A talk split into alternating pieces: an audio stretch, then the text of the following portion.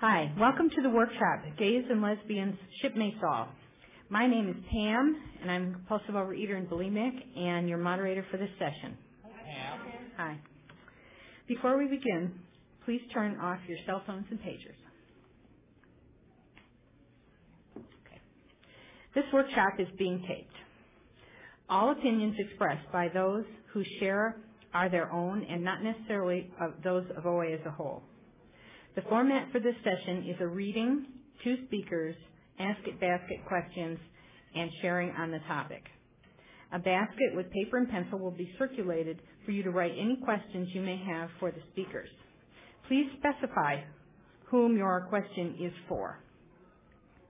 The reading is from As Bill Sees It, page 24.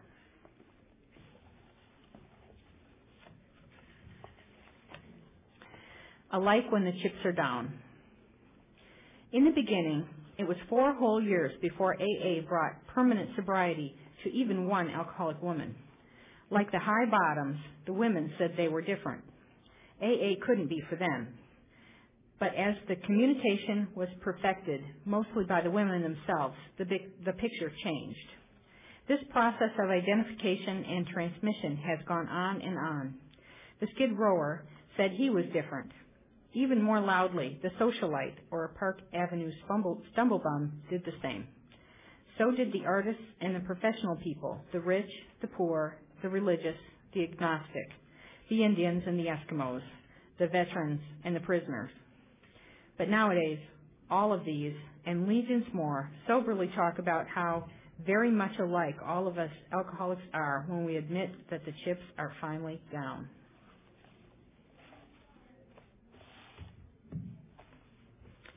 Our first speaker is Karen from Culver City, who will speak for 25 minutes.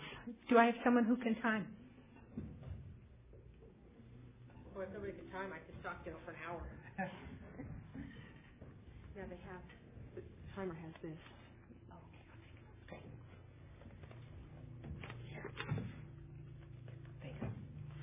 Um, good afternoon, everybody. I'm Karen. I'm a compulsive overeater. I'm just going to move the microphone a little bit, so prepare for the squeaking. No squeaking. How nice. Okay, so um, I guess this one was mine. Anybody else seeing double besides me? For those of you on the tape, I'm holding up two copies of Bill Sees It, one in each hand. All right. Um, you know, when, um, well, first let me say that I am very grateful to be here. I consider it uh, the highlight of my year when I am able to come to a Region 2 convention. I just love them. I love them to pieces. I love coming to the LA Intergroup birthday party, and I love the Region 2 convention. And I'm also um, very um, pleased to be asked to give service in this way. And um, before I speak, whenever I speak, I, I go off and I a few deep, take a few deep breaths, and I say the Serenity Prayer, and I ask God to remove me and say what needs to be said to be of service to him and the people in this room. So I'm hoping that happens.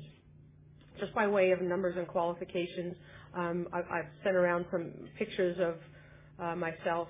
I find that when I first came into program, and even today, I like looking at people's pictures because it just gives me a sense of where they came from. And I and, and there's there's no, no words that I can say that can describe to you the, the coldness in my eyes, the, the, the, vacant expression in my, in my face that you'll see in some of those pictures because, um, I was just so, um, you know, not present, not present. Um, also, I'll tell you just for the fun of it, the very first picture, I'm a baby. I'm probably, I don't know, two or three or one. I'm not even sure. I had the picture for years before I realized in my left hand, I think it is, I'm holding a Twinkie which I didn't notice that for the longest time. Even as a compulsive overeater, even in OA I didn't notice that, but I get a kick out of that. So I came into Overeaters Anonymous in 1986 in January. And I would love to be able to tell you, my pride and ego want to be able to tell you that I've been abstaining for 19 years. I have not. I've been abstaining for about 12 and a half years. We experienced a tragedy in my family. I went into a four and a half year relapse, put on somewhere between 40 and 50 pounds. Uh, I'm now abstaining three and a half years or, there, or thereabouts. Um, I, I tell you though that I never stopped coming to meetings. Never. I kept coming back, and I was talking with somebody before this, just before this session, and she said, you know, it took her nine years to figure out that the secret to OA is to keep coming back. That's the secret. Everybody comes, what's the secret? Just keep coming back. So um, there are a couple of different ways I can go with what I'm going to say, and I'll see where God takes me. When I first read page 24 in As Bill Sees It, which is what um, what Pam read earlier, thank you. I have a bad memory. Uh, when I first read it, I thought, I don't get it. And then I read it again, and then I talked to somebody about it, and then I read it again, and finally I got it. See, for me, what this means is that at, one of the reasons that OA works so well for me is identification. I did not know that there were other people who'd spent their lives lying, cheating, and stealing about food, obsessing about food. Um, I I would steal I would I would steal money and buy I, I I worked after school in the ice cream truck when I was a little kid, helping out the ice cream man, and I grabbed handfuls of quarters out of his little jar. And at the end of the, the day, when he was getting ready to, leave, I'd have all these quarters and I'd buy all of this stuff. Sometimes I'd, I'd share it, and sometimes I'd, I would eat it all. Um, I am one who would eat stuff off of whatever it happened to be and try to make it look just the same so nobody knew that I had taken all the ice cream or all the cookies or whatever. Um, I was the one who I would go in seventh grade or whatever it was in junior high, I would go at the nutrition break and go get a couple of little crumb cakes, and then about 10 minutes later go back and get some more, and go, but this time go around the back of the building because I didn't want anybody to see me eating the other two, adding up to the four. That would keep me going throughout the day. I didn't know there were other people who would walk up and down the candy aisle at 7-Eleven and sometimes buy stuff and sometimes steal stuff and sometimes do both and go home into the bedroom, close, sorry, I close the door. Um, the door was on that side of the room. I'd lay down on my bed reading and the candy was here and I'd be eating as I was reading in my bedroom. I didn't know people did that. I didn't know people had thoughts like, well, at the time, Domino's Pizza only had smalls and larges. I don't know if they have mediums now, but they didn't then. And I always thought, well, it's only another dollar for a large, so how economically feasible and important and, and, and clever of me to get the large. Because it would save me, you know, it was just a, a dollar more for this much pizza. And it's funny, I, I used to eat so much pizza. That's the, in my in my uh, relapse, the one thing I have not picked up since I start since I gave up pizza in January of 1989. I've never touched pizza again. One of the things that I found happened is where I used to live, there was a Domino's Pizza nearby, and I found out not too long after I gave up pizza, that store went out of business. And um, I, probably has nothing to do with me, but I like telling the story anyway. Uh, but anyway, so what is this? What is this reading about for me? What, all right, let me not talk about the easy stuff. Let me talk about the hard stuff. The hard stuff is when I got the letter in the mail saying that they wanted me to speak on this topic, I wasn't sure I wanted to do so. Not this topic, but in this session. I wasn't sure that I wanted to speak in a, in a, at a gay and lesbian special focus meeting, and I didn't know why. I'm still not sure why. Obviously, I'm, I'm, I'm doing it. I think, and I guess I, I've forgotten this, but somebody reminded me a little bit earlier that um, back in 2001, I was asked to speak at a gay and lesbian special focus workshop, and I didn't. I, I don't know why. I don't know what I was afraid of. And the thing that's so weird for me is when I'm out with my partner, or when I'm out anywhere, and I see a lesbian couple or a gay couple, I want to go up to them and say, hi, I am too. I just, there's that connection. And there's something in my heart that touches people who are gay, or gay or lesbian, like me, lesbian like me or gay, that it's, what this reading is about to me and why this session is here to me is OA works for me because I identify. When people are up here talking and they're talking about what they do with food or what they did with food, or are still doing with food or trying not to do with food. And their relationships, their family, their work, and everything. All of the struggles we have and the committees in our head and all of the difficulties and all of the struggles and all of the hell that we go through. When I hear people talk about that, I identify and I go, because I find a place that I belong. Before I came into OA, before 1986, I didn't belong anywhere. I have no friends that I knew. The only people that I know now that I knew prior to 1986 are the people that I am related to by blood. I didn't know how to have a friend. I didn't know how to keep a friend. I didn't have a clique. I didn't have a circle of friends. I played I played sports in school. I played softball, and all of us. Um, I didn't think it had anything to do with being a lesbian. I just played softball. I was an athlete. I didn't come out until I was 29 years old. I had no idea. I didn't even know myself that, that I'm a lesbian. I didn't know.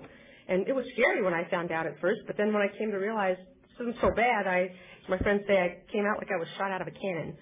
Um, and I had all kinds of fun, and I still am. But I, um, I didn't fit in anywhere. I didn't belong. I always wanted to be one of those people who walked into the room and everybody said, Karen, I'm so happy to see you. I never got that my whole life. Mind you, at the same time, I always wanted to be one among my fellows. I wanted to be part of a group. I wanted to, I wanted to be head and shoulders above everybody else, and I wanted to be part of a group. And I realized in program I learned some years ago that that was part of my fundamental problem. I wanted to be part of and I wanted to be the star, and they're mutually exclusive. You can't be both. And by wanting to be the star and better than everybody else, I was setting myself apart from everybody. I learned in these rooms that I grew up with a near total and complete lack of self-esteem. I didn't, I didn't really know that. I've come to learn I had a brother who died before I was born, and I grew up believing that Barry was supposed to live and I was supposed to die. So from the get-go, I didn't think I was entitled to this little, you know, rectangle of space that I take up. And when I compared myself with you, because that's all I ever knew how to do, I was either way better than you or way worse than you. I never knew how to be just like you. Gay, lesbian, straight, fat, thin, black, white, whatever. It Didn't matter. I just wasn't. I just wasn't. I just wasn't. So for, for me, back to this reading again, this, you know, when I, when I finally looked at it a little bit more closely, I thought, okay, so, so the alcoholic women, well, AA is not for them because, well, it's just for the, you know, the, the, you know, suburban white, whatever white men of that time in the 30s and 40s, 50s and so on. And, and so this reading talks about, so the women, they said it didn't work for them, but as time went on, and here's a line that really jumped out of me. But as the communication was perfected, mostly by the women themselves, the picture changed. And when I read that just a little while ago, again, because I've read this several times, I thought, wait a minute. It's not up to everybody else to reach out to me as a lesbian, as a compulsive overeater, well, as a compulsive overeater, I think it is. But for those of us who struggle with separateness because we are gay or lesbian, it's not just their responsibility to reach across the divide, it's our responsibility to reach across the divide as well and meet in the middle. And that's how OA works for me anyway. Now, I have to confess, I've been very fortunate. To my knowledge, I haven't experienced direct homophobia. I haven't been belittled or attacked or chastised or criticized or anything because I'm a lesbian. I didn't, I was afraid that I might lose friends in coming out to people. Hasn't happened. I work, I, I became an attorney two years ago and I work in a law firm where the partner that had a hand in hiring me is gay. We have gay partners, we have gay associates, we have gay special counsel. Um, we have, you know, one, you know, several of the of the of the women who are raising, you know, the, the women who are raising children bring their kids to work. I mean, it's just an incredible place. So I've been very fortunate, and the people that I hear talk about like we heard this speaker the other night talk about, you know, I had this shameful secret that I was gay and that's why I ate. I didn't have that. I ate for a host of other reasons. So part of me feels a little imposter-ish that I'm up here um, because that wasn't a struggle or a problem for me. My own fear at first, as I say, when I came out, because I thought I might lose friends, uh, that that was part of my experience. So I can't relate or identify from personal experience with those of you who have struggled and been shunned and been um, attacked and so on. I, I feel it. I take it personally when one of my brethren or sisterin, is that a word? Uh, brothers or sisters are um, vilified in any way for any reason. Uh, but it just hasn't been part of my own story. So I want to talk about the identification part. And also the other thing I'll say too is since this is a gay and lesbian focused meeting or Somebody was saying to me yesterday that there were some people who thought that there shouldn't be a gay and lesbian focus meeting because it's not has nothing to do with compulsive overeating. And it wasn't until thank you, and it wasn't until this morning that I realized, well, shoot, there are a lot of you know there are a lot of people who struggle with we struggle with our sexuality as some as a speaker said the other night. Uh, whatever sexual orientation we possess, we struggle with our sexuality, and that's the basis for a lot of us for this disease. And again, for me, being in a room full of people who not only struggle with food like I do, But we also have the issues of, you know, I'm, I'm engaged to, I'm, some of you will argue, but I'm engaged to the most wonderful woman in the world. Some of you may think you are. I, eh, you know, I am very lucky that God saw fit to bring this gorgeous, delightful, kind-hearted, gentle, loving spirit into my life, who is not a compulsive overeater. It's really strange. I, I am now living up close and personal with somebody who has a normal relationship with food, and I'll tell you what, it is bizarre. It is bizarre. She can eat a little bit of something, and that's enough. Uh, enough. Not in my vocabulary. Uh, let me jump ahead a little bit to um, my strongest message, the one that if there's anything that you can walk out of here with, it's the message of hope. The message of knowing that the answers are in this room. They don't always happen fast. Sometimes we get the answer, then we lose it, it slips out of our hands. Like I said, I came in in 1986. I was abstaining. I was giving service. I was doing great. I probably thought I was doing better than I actually was. Um, then some of you know my youngest brother was murdered in 1998. And after not being hungry at all for a little while, I slipped into a violent, brutal, awful relapse. And I could not stop eating for four and a half years. It was very difficult. But I never stopped coming to meetings. Mind you, I didn't have anywhere else to go. I didn't want to go anywhere else because this is where I found love and compassion, even for people who didn't really know what to say. I find that, that sometimes people don't know what to say because what do you say? But the, sometimes I just didn't listen to the words because some words were kind of weird. But the sentiments, the emotions, the look on the faces, the warmth in the hugs, that's what I get here. That's why I keep coming here. So in December of 2001, I guess it is, I started abstaining again. Great. Thanks, God. Um, and it all it hasn't all been peaches and cream since then. We went through a protracted. We only just finished all everything around the murder trial in June, so we're talking a long, long, long time. What's going on today, and how am I today? I am abstaining, not perfectly. It's not always gorgeous. In the last couple of days, last night and this morning, I've picked up some really great stuff just from the, a couple of sessions. So I'm very optimistic for what's going to happen when I leave here. Um, I, I just got diagnosed last week with I've got some problems in my neck, and if all of the conservative treatments don't work, I'm going to have to have surgery on my neck, fusions and stuff like that. I don't want to do any of that. I, I don't want to do any of that. Last week, my um, father was diagnosed with uh, a, uh, uh, I was going to give you the full name. I'll just give you the abbreviation ALS. It's Lou Gehrig's disease. What that means is my father's going to deteriorate and die. It is overwhelmingly sad. Overwhelmingly sad. My father's such a nice guy overwhelmingly sad. Where do I go when things get hard? What do I do when I can't take it? I come here. I'm getting goosebumps because I'm looking at your faces. You guys ought to see your faces. You've got such concern and such care and such gentleness on your faces that it just, it, I've got, I don't know if you get goosebumps on your heart, but that's what it feels like. And, uh, you know, for what is it, 19 and a half years now, I've been coming into these rooms. And I've been getting, I've been getting nothing but acceptance from you. Nothing but acceptance. And I'm so grateful for that. Um,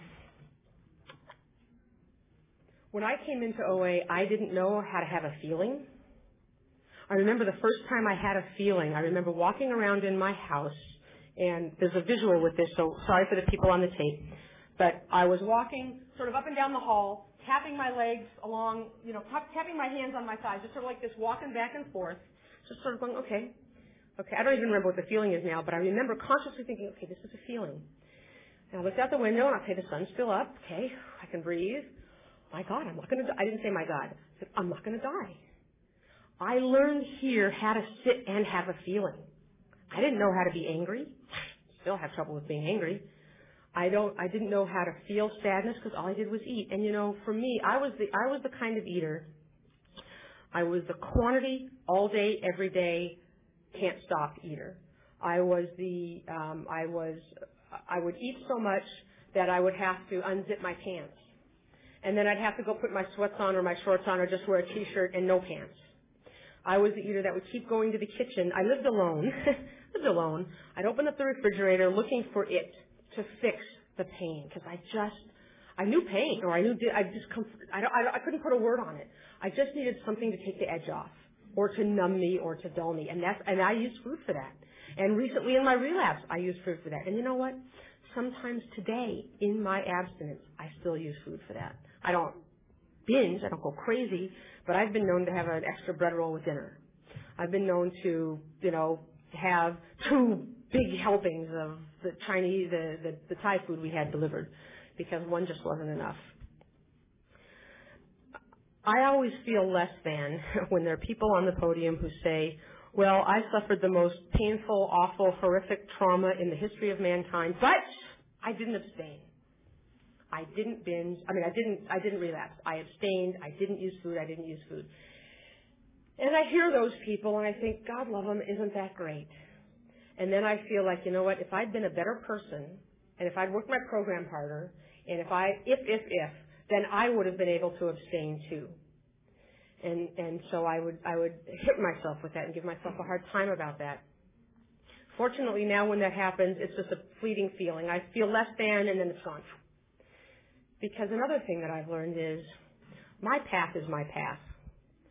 And although all of you share my path with you, with me, thank you for that. Nobody's on my path but me.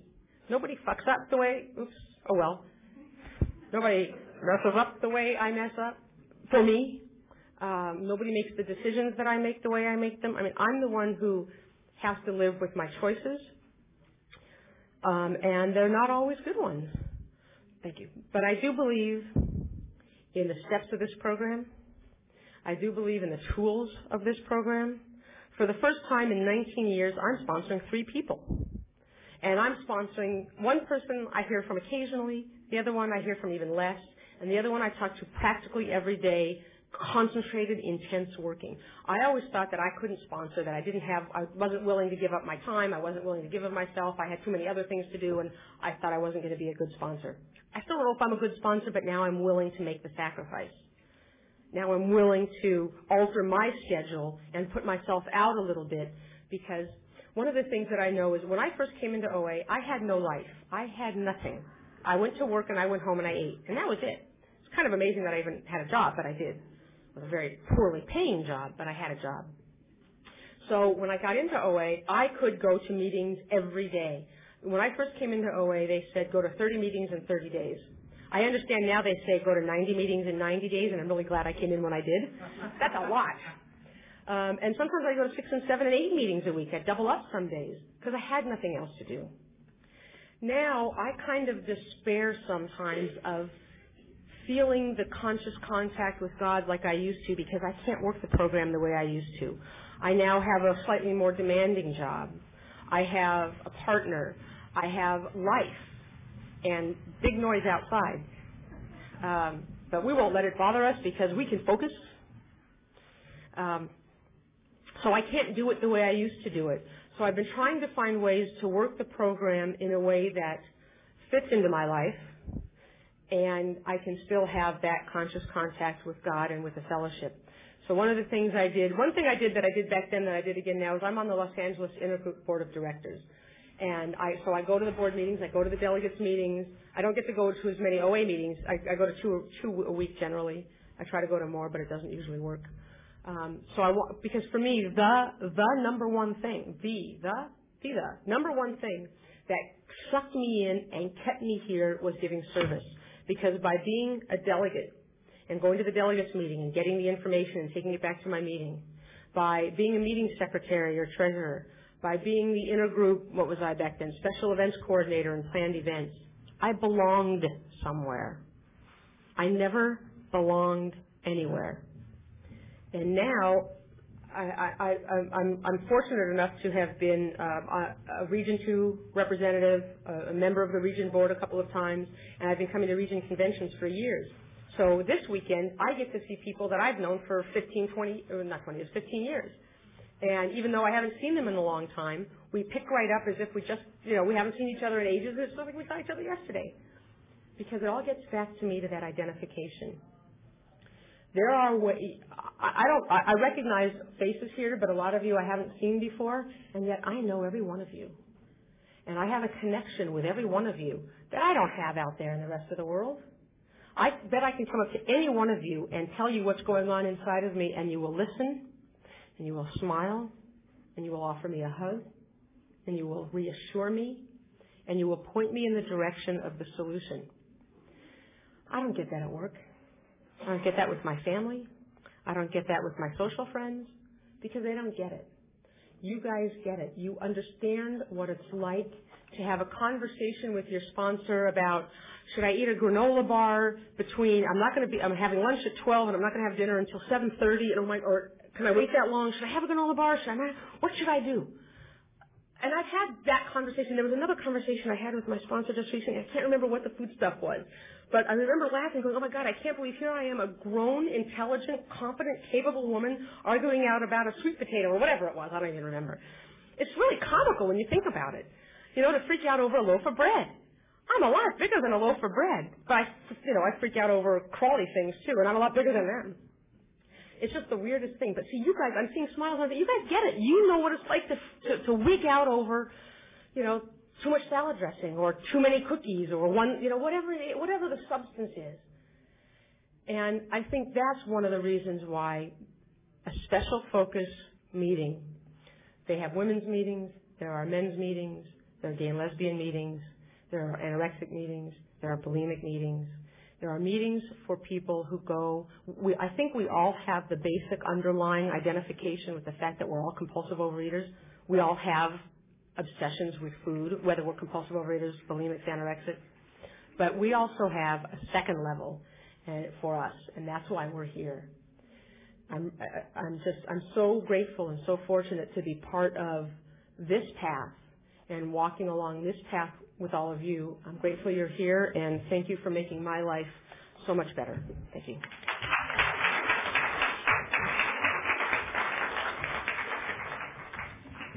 Thank you, Karen. Our second speaker is Tony from Los Angeles, who will also speak for 25 minutes.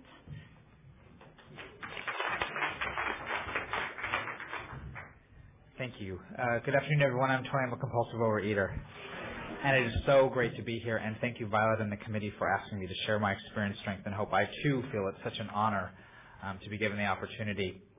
Uh, just so that you all know, uh, last Saturday I celebrated 19 years of abstinence, and um, it's just truly a gift. Thank you, um, thank you, God. Um, it's such a gift from God because um, when I came here, I, I never thought, never, that I would ever do anything like this for 19 years because this was really uncool.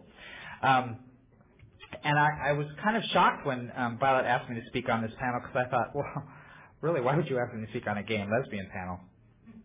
I mean, obviously, I have nothing, you know, really to share about that because no one would know by looking at me that I'm gay.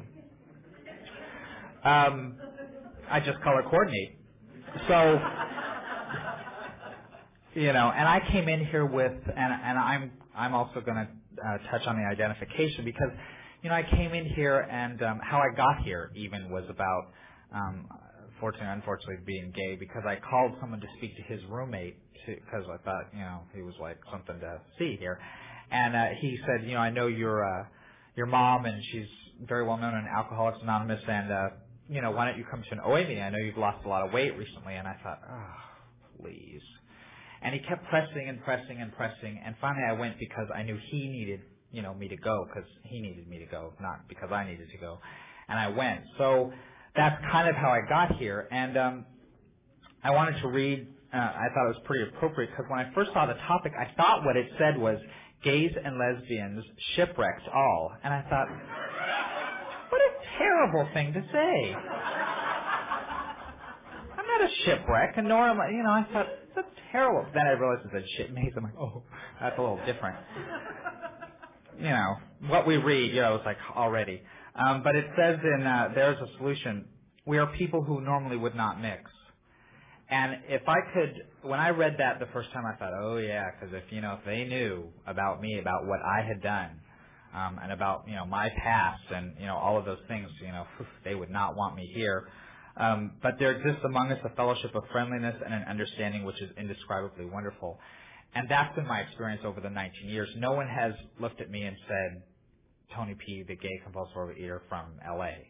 You know, they, it was Tony P who, you know, hopefully they feel like I work a strong program and that I have long-term abstinence and, you know, all of those things. And I've tried to be an, set an example.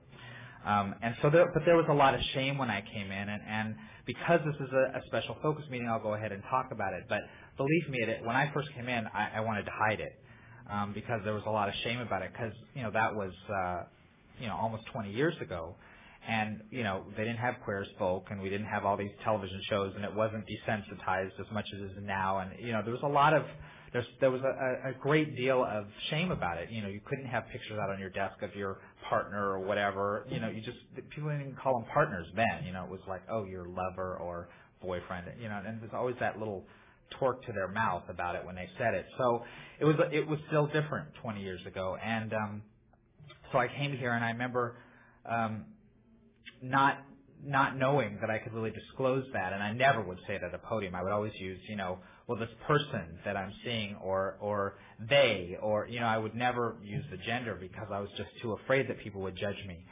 Um, and so, and I was judging me. Let's face it. You know, I, I was having a big deal. It was a big problem, and and you know, it was funny because the first inventory I took, you know, of course it didn't come up because I wasn't going to talk to my sponsor about it either.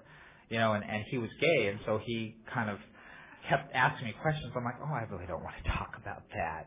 He said, well, you do. Yeah, you do. And we, you know, he really brought it out. Um, when I, I remember telling my, my mother, and, uh, my mother was like, oh, thank God. And I thought, what do you mean, thank God? She goes, well, I've been waiting for you to tell me this for years. You know, and finally, after all these years, you're comfortable enough, you know, welcome, you know, and, and isn't that wonderful? And now you can wear pink you know.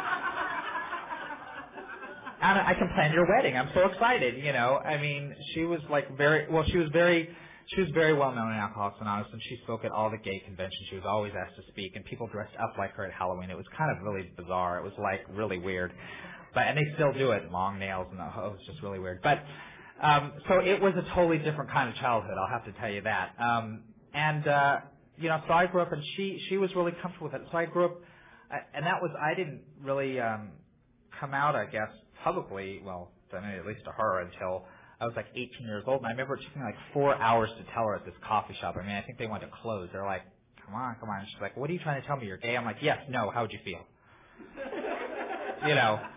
And uh, you know, so that was that was my experience, and that it just it took a long time. And um, and then when I when I started going to meetings, um, I, as I said, I still didn't talk about it, and uh, I, I my first sponsor um, who got me into the program, um, you know, God bless him, he really did try to to desensitize me and that, and said, you know, nobody's going to care, just go ahead and talk about it. And I was like, oh no, no, no, no, no. And um, I I said, you know, I and I really looked at it, and I don't believe that I ever ate over being gay or anything like that. I I ate over a lot of things, as Karen was talking about, but I I don't really. There wasn't a specific time when I was like, well, I'm eating over because I'm gay. I mean, it was fear, depression, anger, happiness, joy, whatever. You know, there's all these things to eat over, and that was just probably wrapped up into it somewhere.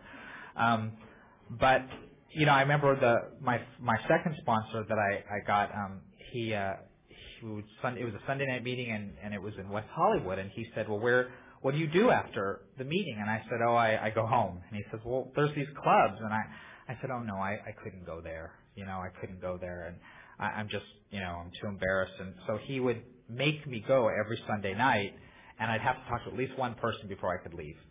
And that was just mortifying. And I, I say that only because those that was my experience. Um, and and uh, it took me a long time to feel that I could hold my head up high and act like I belonged there. And he told me, he promised me that there would be one day that I'd be able to walk into these places and not be um, apologetic in my demeanor or my actions for being there. And there was. And then by the time I, I I left, you know, um, I lived there in that area for probably eight years. And by the time I left, I was so glad to get out. I'm like, if I see another homosexual, I'm going to throw up. You know, um, no, no offense to the uh, bulimics, um, but um, it, I just wanted to get. I mean, that, I had like had my fill of it. You know, I mean, I was just saturated with it. But I needed that. You know, and I, I went to. Um, there were some gay and lesbian meetings in in Hollywood, and there was an old time center, and you know it was like there was some camaraderie there, and it was really great, and I I really loved that. But then, you know, as I've gotten on in this program, I have to tell you that I I don't feel that yearning to to have to be at a gay and lesbian meeting. I I just want to be one among many,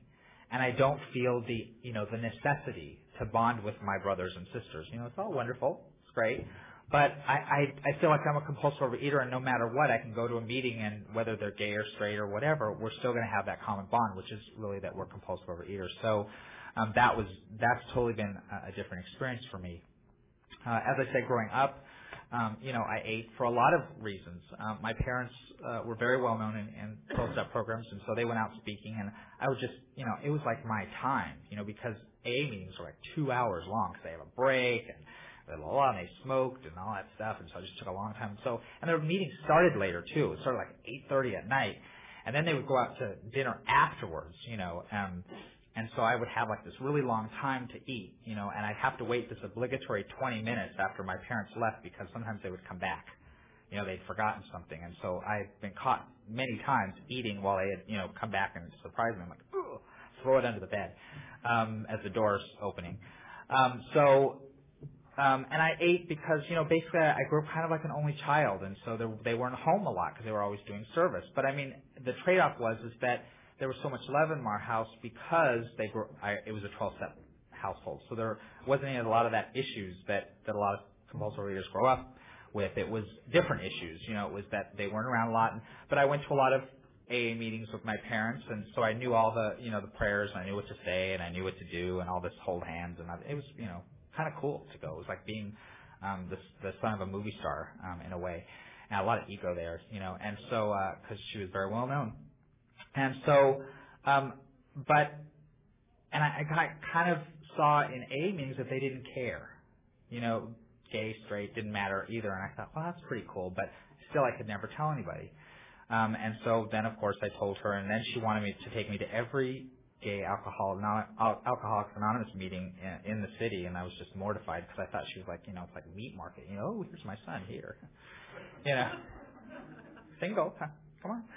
Um, you know, so of course that was kind of weird. Um, but I, I truly believe that um, you can recover no matter what. You know, I did um, on a daily basis. I did, and and and that my sponsor and I don't we don't speak a lot about gay issues. There's really not a big, you know, we don't set this time aside every day and talk about being gay. But there are times when it comes up, and at least I feel like I can talk to him about it. But I also, I sponsor people who are straight. And, you know, it doesn't matter because they can tell me about whatever they want to tell me and, and, and I listen and it, I don't have to like change the gender to make it relate and all that other stuff. I mean, I just I love them to death. I love all the people I sponsor. I sponsor one person that's gay and the rest are straight. And you know that's just the way God deals it. You know, and and they're all just wonderful and they recover on a daily basis. Thank God. Um, and uh, I don't have to fix them or change them or recruit them. Um, uh, which is you know that's what I think a lot of times people thought you know about gay people. Oh, they're going to recruit. Um, like we have this big club that you know we have to have so many members. You know we have to keep our numbers up. So you know, all you straight people, we gotta like convert you. Doesn't happen. Just doesn't happen. Sorry. Um, we're just out to change your clothing and your hairstyles and your furniture. Um, yeah, that one too. Um,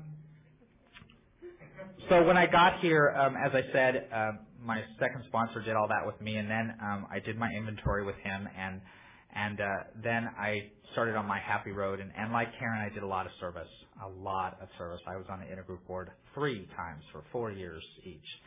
Um, and so that's a lot. Um, but I believe that service is really, really what kept me here. Um, because there was some sometimes meeting level and um, intergroup level that if I didn't have those service commitments, I wouldn't have stayed. Um, that really saved my butt. And there were when I took um, service commitments at a meeting, it, there were times when that was the only meeting I got to a week, um, and that was dangerous. Um, but that's what got me here. Um, I also will tell you because I need to, you know, be completely honest, is that there was, uh, I think it's 12 or 13 years that I spent in this program with no sponsor. Yes, I can hear the gasps. Um, it's yeah, it's um, and I'll tell you that is not. I would never recommend that for anybody ever. Um, and I, I think the only reason that I stay here is because God wanted me to be here. Um, because there's no reason that I should have been able to do this without a sponsor. Um, but you know, I was cocky when I first came in because my first sponsor that got me here said, "You know, I want you to call me every day." And I said, "I have nothing to say to you every day." He said, "Well, you know, he would he I just I was so willful. I was such a willful child um, that I was I just fought him on it, and he was going to make me stand up on a table and recite the big book in, in the middle of this restaurant once, and I was like, no, you're not. And um, and and then he released me. I can't know I don't know why, but he released me, and so I found my second sponsor, who's now actually my sponsor again, and um, it was uh, you know he was gay, and that and both of them were gay, so it didn't really that wasn't a thing, and and I, I actually have had, there was a person in the middle of all this that I had a sponsor, and, and she wasn't gay. And we were, we worked well together. Um, so it didn't matter that, that it just happened to be that that's what God put in my life. So I really don't believe that a gay person has to a gay sponsor. I mean, it just doesn't, I don't believe that. Um, but that's just me and that's um, how I recover. Um, and so he, he worked the, he, he worked the steps with me and he, um, told me that I needed to be honest and I needed to share from the heart and I needed to help newcomers and I needed to do service and you know instilled all those wonderful things in me that I've grown up with in this program. Um, you know, I came in here when I was uh, um, 21 years old and I have 19 years of abstinence and you know I'm 24 now. So um, that's what happens is new math happens in the middle of your recovery and you know age. So um, and he really showed me what a loving sponsor could be um, because I didn't know. I always thought you know sponsors were to be feared, and um, sometimes they are. And you know, tr- truth be known, you know, Terrell has my sponsor now is is not. You know, he does lay down the law. You know, and he is a tough sponsor, but um, I need that because you know, left to my own devices, I will run you ragged. You know, I will go every way that I can go just not to do what you tell me to do because I'm too busy, I'm too tired, I you don't know what you're talking about, you know, all these things. Um, but getting back to um, identification, um, I cannot say um, that ever that I ate over being gay. I, I just don't remember. I just don't remember doing that. I, I just, as I said, it was it was so many other reasons. Um, oh, I remember what I was going to say. Um, so I, I got into this program. Um, you know, my mother's excited about this. You know, she she thought this was great. She's setting me up with all these you know dates and all this weird stuff, and which was so bizarre. And um, then, of course, you know, she was also passing judgment on all the people that I wanted to date myself because they weren't good enough, or they weren't this enough, or that enough, and you know, all of those things. And then um, my first uh, the, my first candle that I took, I remember, you know, she thought it was very funny. I guess not, not a lot of people did, but she brought um, a bag of M&Ms because M&Ms was my food of choice. And she brought this bag of M&Ms with a no symbol taped on it and gave it to me. And you know, the whole room, this was like hundreds of people in the room, and the gasp was just like louder than anything. I mean, because they just didn't get it. You know, I'm like, how awful could you? do But she thought it was really funny, and and we actually had a laugh about it. But you know, it it didn't go over that well. Um, but she uh, she always told me um, about being gay. She said, you know, I I would never judge you for this. Um, I love you. You're my son. Um, I I just hope that um, you find someone someday that you know fills your life and that loves you and that you can love and and that you know it can be a very lonely life. I know this from you know the experience of being out there um, at gay meetings and everything, and that's the experience that she had with all of those, with all of her friends. But um, she ne- she always supported me, and she never judged me. Um, she and my stepfather, unfortunately, was not um, the same. Uh, my stepfather wanted me to to be a car mechanic. You can look at me and tell that didn't happen. Um, and I just thought, what is that about? And then it was sports, and I thought, oh man you know, I mean, I was the one that, you know, the ball would come, like, like here, Tony, catch, and the ball would come, and I'm like, it's coming at 40 miles an hour, it's going to hit me, and I would just like move out of the way for it to hit the ground because it was coming, it was fast. Those balls come fast. It could hurt.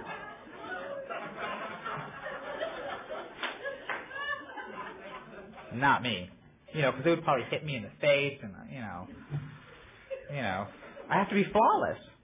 So because I knew it would just hit my nose, and then we. I was just no, not to happen.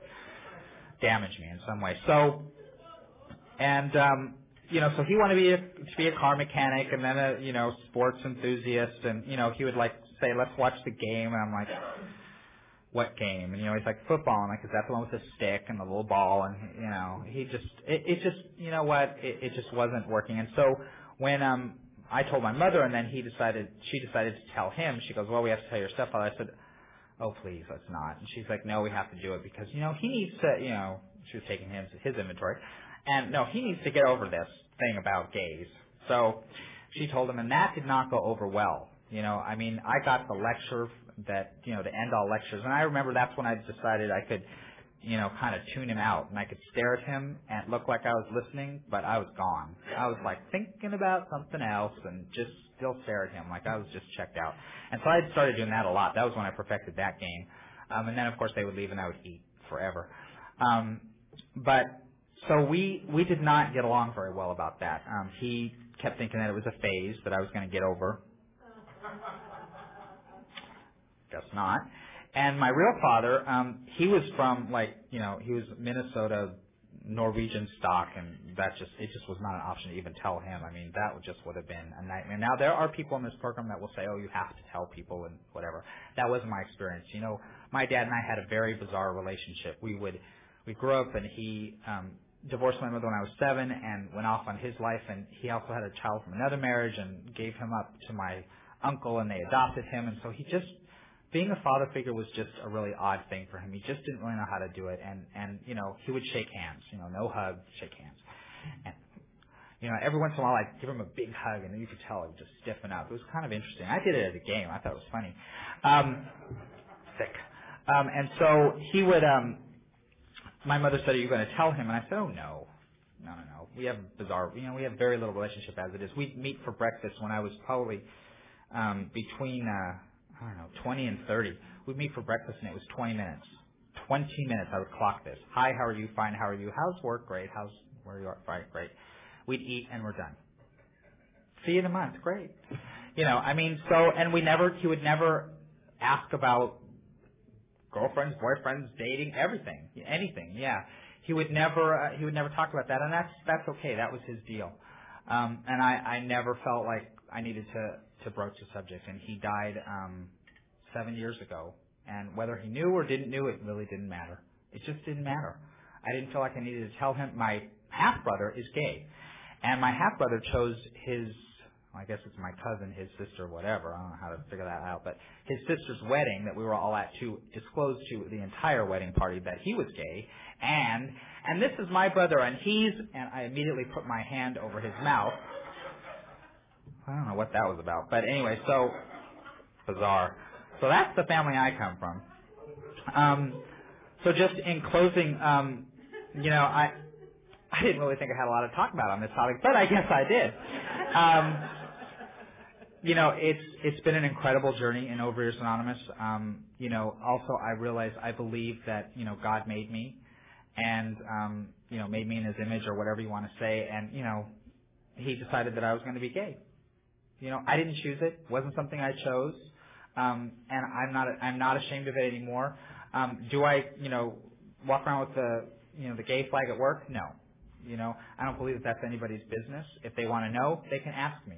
Um, if I have some, if there are people close to me at work, I tell them. If there are people close to me in my life, I tell them. But I don't make, there's no excuse, I don't make an excuse for it. I'm not ashamed of it. Um, and I think that no one, you know, really cares, really, to tell you the truth. I mean, who I sleep with is my business, and you know, if you want to know, you can ask me. But, um, uh, I, no, just kidding.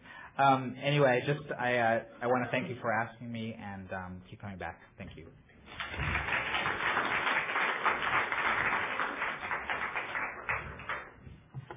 Thank you.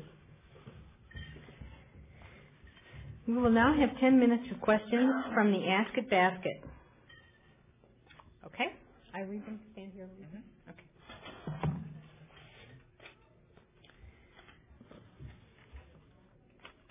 And this one isn't for anyone in particular. Do you feel just as comfortable at regular meetings as gay meetings?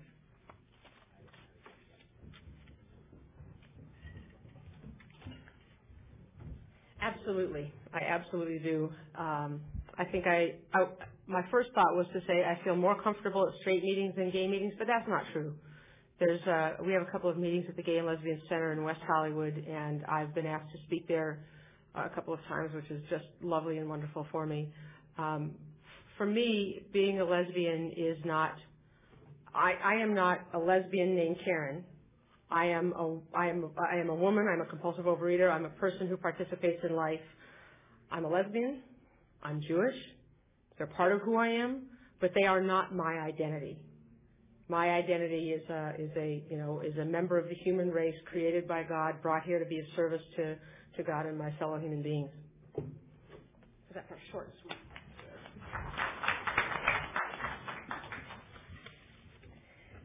Okay, and this one also for anyone. How long did it take you to feel secure with being, oh, I'm sorry, it's secure with being a lesbian?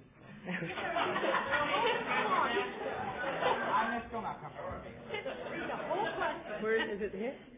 By the way, I just want to say I just love the softball story because I played softball from the time I was six until I hurt my shoulder. I just love this sort of interchange with the Tony. And the other thing I was saying, I know this isn't the question, but I was on the intergroup board at the same time Tony was the chair, and I was just so lucky to be able to serve with him, and I'm very pleased. Okay, um, you know, I first, you know, an abbreviated abbreviated version of my coming out story was I'd become friends with somebody, a woman in program who was 20 years older than me, and I didn't, I just connected with her, and I started having fantasies about her, which scared the bejesus out of me. Um, and it took me a long time, but I finally told her we were in the car on the way to the Friday night Thalians meeting in Los Angeles. For those of you who remember way back when at uh, at the Cedars-Sinai Thalians place, and I told her that I was having fantasies about her, and she laughed. That was the first time I ever said anything to anybody, um, and that was in March of 1989. That's right, March of 1989. Um, within within a matter of months, not even months, less than that. I was very comfortable with her, probably within a couple of weeks or so. Um, but being able to be out in the world took a little bit longer. I can't put a time frame on it, certainly less than a year. I remember at my, birthday, oh, I was going to say, this reading, by the way, was the same month and year of my birthday, the one that we did today. But at my birthday in October of that year, so March to October, by then, Everybody knew that I was a lesbian. Everybody at my birthday party, all of my friends, I started coming out to everybody. And so I would just say a matter of months. But I'll tell you too, that I was in OA for three years before I started coming out to myself. And I'm sure that had a lot to do with it because OA taught me how to live. And I think because I had the tools and I had the fellowship and the love and acceptance already, I had that, that buffer and that boundary. So I, I don't think six months is really a long time, is it? I don't think so. Now I'm just, it's just part of who I am. So I hope that answered the question.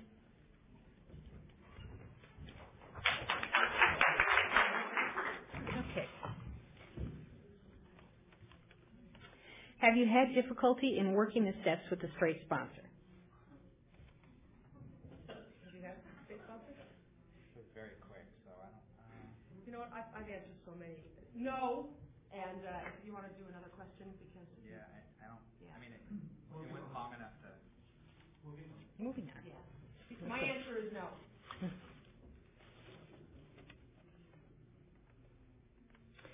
How do you manage your program around love, sex, and relationships in the gay community?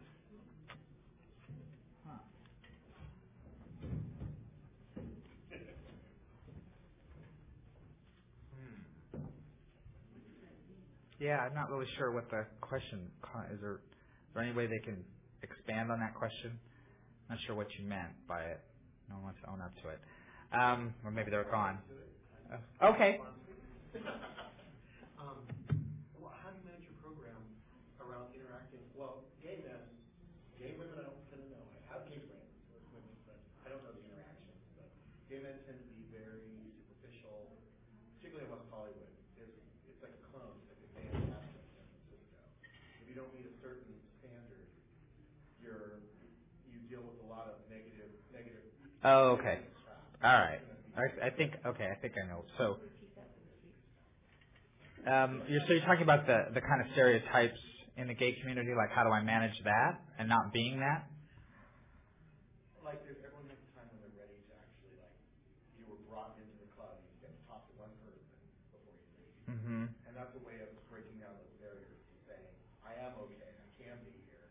not horrible, not bad, mostly. How do you work the program around that and maintain your abstinence and not let that get into you and make you make your body issues seem more? Oh, okay, I'll try to I'll try to see if I can get that. Um, well, body. Let me talk about body image first of all. Um, uh, for this, um, you know, when I came into this program, I had lost a lot of weight, so I was um, probably um, uh, I was I was thin when I got here, um, and so I, I really the, the body image wasn't an, an issue then, but it was an issue before I got here. But even still, um, you know, if you want to use the stereotypical, sorry for the lesbians in the room, but for the gay men in the room, the the you know there's a stereotypical kind of you know, muscular look or whatever that everybody should be, I guess is what they think. But I wasn't that. I'm never, I'm probably never going to be that. You know, I'm just not going to be, you know, five eight. I'm five four and three eighths. Um, I'm never going to be, you know, very important. The three eighths is very important. I'll tell you. I'm never going to be five, you know, eight or nine or whatever. I'm never going to have these, you know, really broad shoulders unless, you know, they find some way to extend them. Um, and I, I just I'm not built that way. I'm built like my father, short, squat, pear shaped. But you know, there you go. Um, and, and I don't really. The only way I can answer that is that I had to just accept myself on who I was, and I found that there were people that were attracted to me, no matter men that were attracted to me, no matter what, and they were just they were attracted to my body type. Very attractive. Hello, thank you very much. So I don't know. That's the best I can do. Christian. Sorry.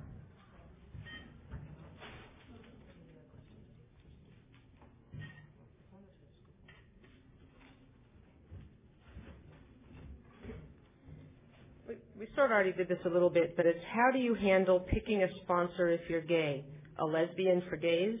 Do you sponsor same sex? Um,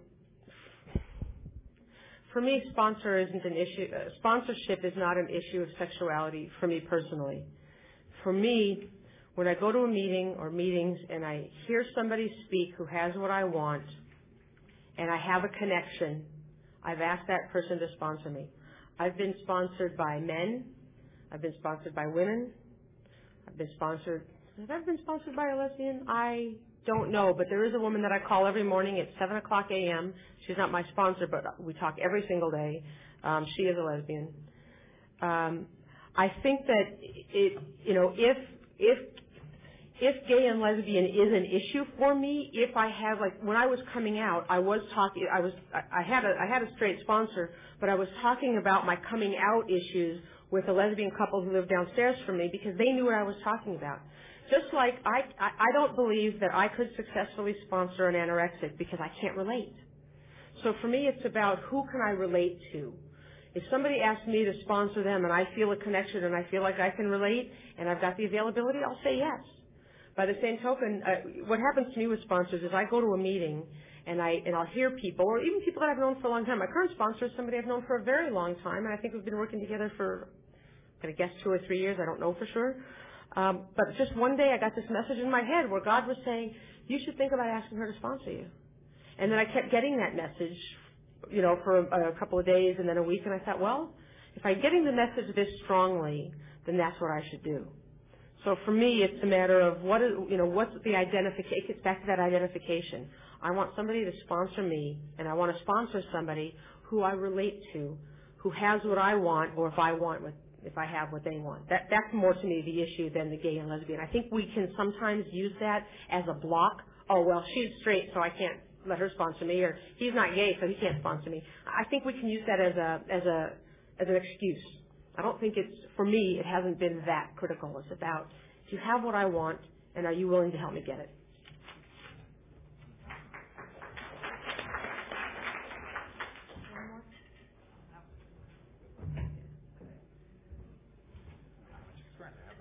Um, this is a question. I have to make amends to my parents about lying um, that I am a, that I am gay and lesbian, gay or lesbian. I'm not sure I am ready to come out to them, and in parentheses, fear. Um, all I can share about that is that um, number one, when I, as I said, when I told my mom, it was very, very difficult for me. I mean, you know, as I said, it took many hours at this coffee shop to do it, and you know, she was like, because she knew, you know, she knew. Parents know. I mean, I don't care what you say, they know. They may not want to know, but they know. Um, and I, there is a lot of fear. uh, there, there's no way getting around it. I mean, you're it's very you're being very vulnerable to to do this, and I applaud you for even thinking about starting this whole process because it's not easy. I will tell you, if my father was alive today, that I would do it. Um, that I would not have let him die, um, not knowing or not at least respecting him enough to give him that information. What he did with this was really it's none of my business. You know, it was um, that I loved him enough to share that part of my life with him. Um, and so I will say that if you are contemplating, whoever it is is contemplating doing this, that um, you know, trust that God is going to take care of you. You know that that this is going to work out. Um, you know, and and just do it. Um, and and it's going to it may take a while. You may need to write about it. You may there may be a process that you need to go through. Um, and and it's very very very scary. I, I mean, I just I kind of get chills just thinking about it because I know it's how scary it is because um, it, it it just takes a lot. Um, and as, as far as the amends, that's that's the other side of it. I mean, you know, if, if you lied about it and you keep your side of the sidewalk clean, um, and do make the apology for it, um, you know, really, once you do that part of it, it's it's really up to it's up to them to either receive it or not, and, and really, there's nothing you can do about it. So, I applaud you for for taking this action, and uh, my heart goes with you, um, whatever you decide to do.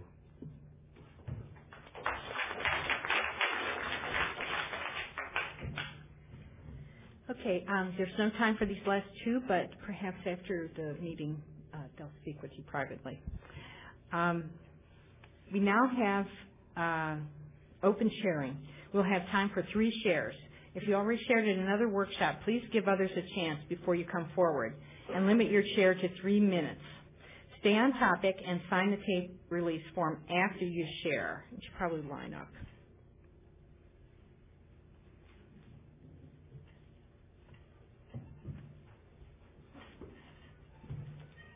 I'm Tom. I'm a compulsive overeater. And thank you both so much. It was uh, really great. And I'm really challenged, actually, as I've entered this room and heard these people about the relationship between me as a compulsive overeater and my sexual identity as a gay man. And it's really, you know, finding out where the connections are. And what I love about our program, which has been said, is that coming to meeting rooms, it's so inclusive that I'm not thrown out, which is one of my biggest fears. I had experiences growing up of being, you know, the subject of hate crimes. I mean, I was a queer youth in the 70s before they had the groovy little groups that kids and their parents went to. You know, we just sucked it up and prayed that we didn't get beat up after school.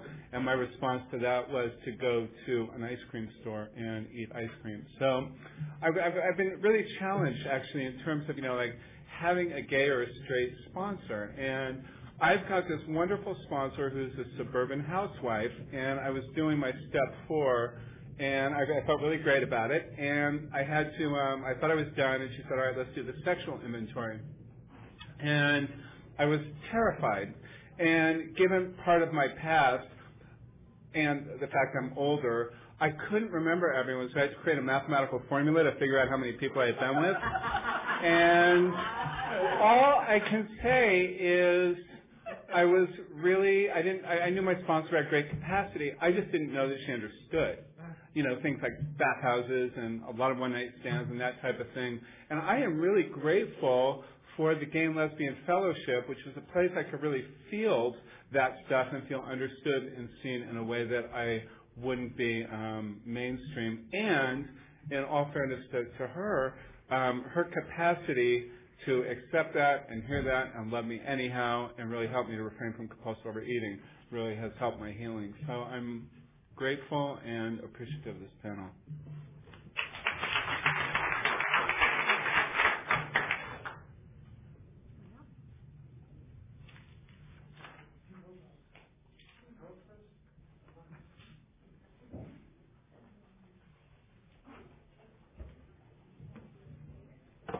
Hi, I'm Kath Ellen. I'm a compulsive overeater, sugar addict, and lesbian. I'm really grateful that this topic is available because it's important to me, as you said, um, to find a place where I can be welcomed no matter who I am. And I think in the OA meetings, I've been abstinent for one year. I've been in OA HOW for one year. And um, in the meetings, uh, everybody gets to come, whether you like them or not. I've been in some business meetings that got a little hairy, and you know, the afterwards, one lady said to me, "Well, you know, I get to come. I'm coming back, and if she wants to come back, she can come back or not. But you know, we get to come." And um, um, actually, I didn't come out until 14 years ago. I've always been lesbian, but I didn't know it, and that seems impossible, but it's possible given my background. Very sheltered, very religious, et cetera, et cetera. So I'm pretty new being out. And when I came out, I came out with a bang, and I came out um, because, well, I came out quietly to a few people at my church, but since I was the president and they kicked me out, I was on the front page of the paper for a week because the whole thing was going on, and so I suffered a lot of pain from my church, etc. And the people who supported me, well, I didn't even tell my family because I had come out to them unsuccessfully, and so they didn't know that our family church was kicking me out. I think. Anyhow, my mom didn't disown me, my sister did, and um, um, my whole family now consists of mom and two sisters who none of them are comfortable that I'm lesbian. My sister said to me before I left to this trip, well, don't rule out men. I didn't have time to make program calls to people that I know about that one. So it's really uncomfortable for me that they don't get it. And when I came to OA, my sister, who does love me, this one sister does love me, and she said, don't tell anybody you're lesbian. Let them get to know you first. And after they know you, I said, how long? She said, well, you know, give it some time. So, not being willing to wait on her time schedule. There's always this hard question as a lesbian, like, am I going to know this person over a period of time? Because after a while, it's going to be embarrassing when they say, well, why didn't you tell me? If you pass that point where they say, well, why didn't you tell me? I mean, where is that point? So my one of my home meetings, I just thought, you know, I can't take this any longer. And there were some Christian ladies in the room who are real Christian. We meet on Sunday morning before church, and they dress all up for church and everything. They are real Christian, and and their um, way of talking about Jesus and the Lord and all this stuff, you know, is their way, and they have the right. And I'm not going to be out because of that. I mean, they have the right. But I thought, shoot, if I have to take their stuff, I'm going to let them know who I am so they can take my stuff too and it'll be even. So I said, you know, um, God as we understood her, etc. when I was reading the readings and God and she and women and changed the words to more of our fellows turned into all of us and so on. And so um, as it turned out, I'm going to wind up now. Um, during a business meeting, one lady did leave forever because I'm lesbian. But mostly we get along and it's okay. And I'm really grateful that in these rooms you can come and I can't keep you out and I can come and you can't keep me out. So it's a safe harbor and that means a lot to me. Thank you.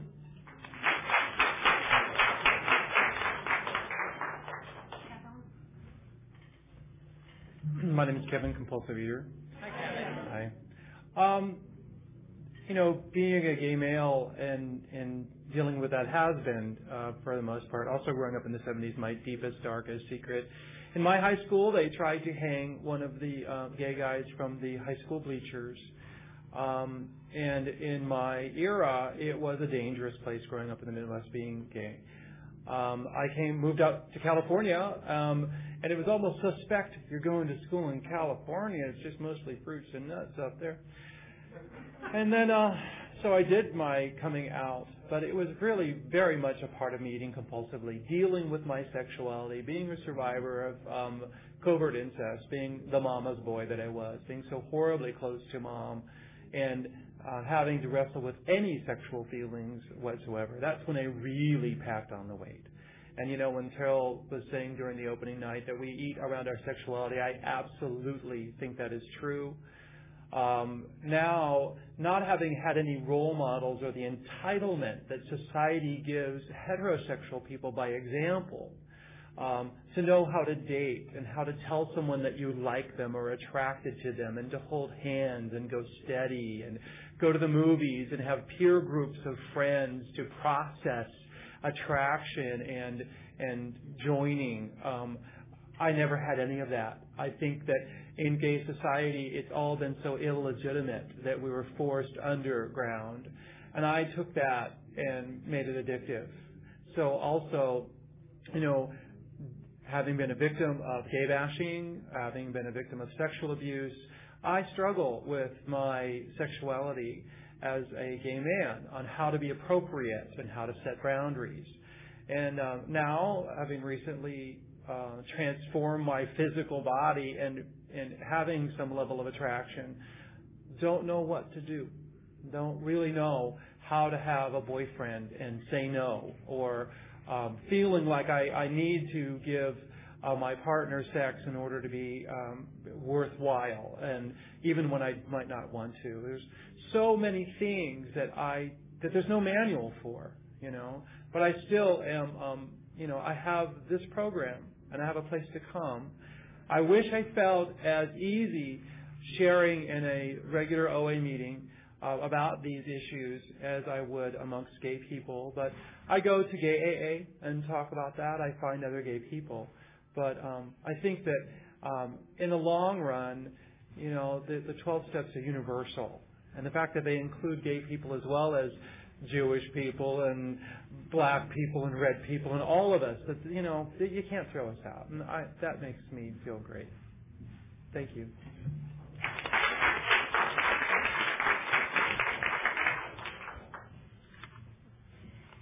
It's now time to close this workshop. Please join me in a moment of silent, of silence followed by the serenity prayer.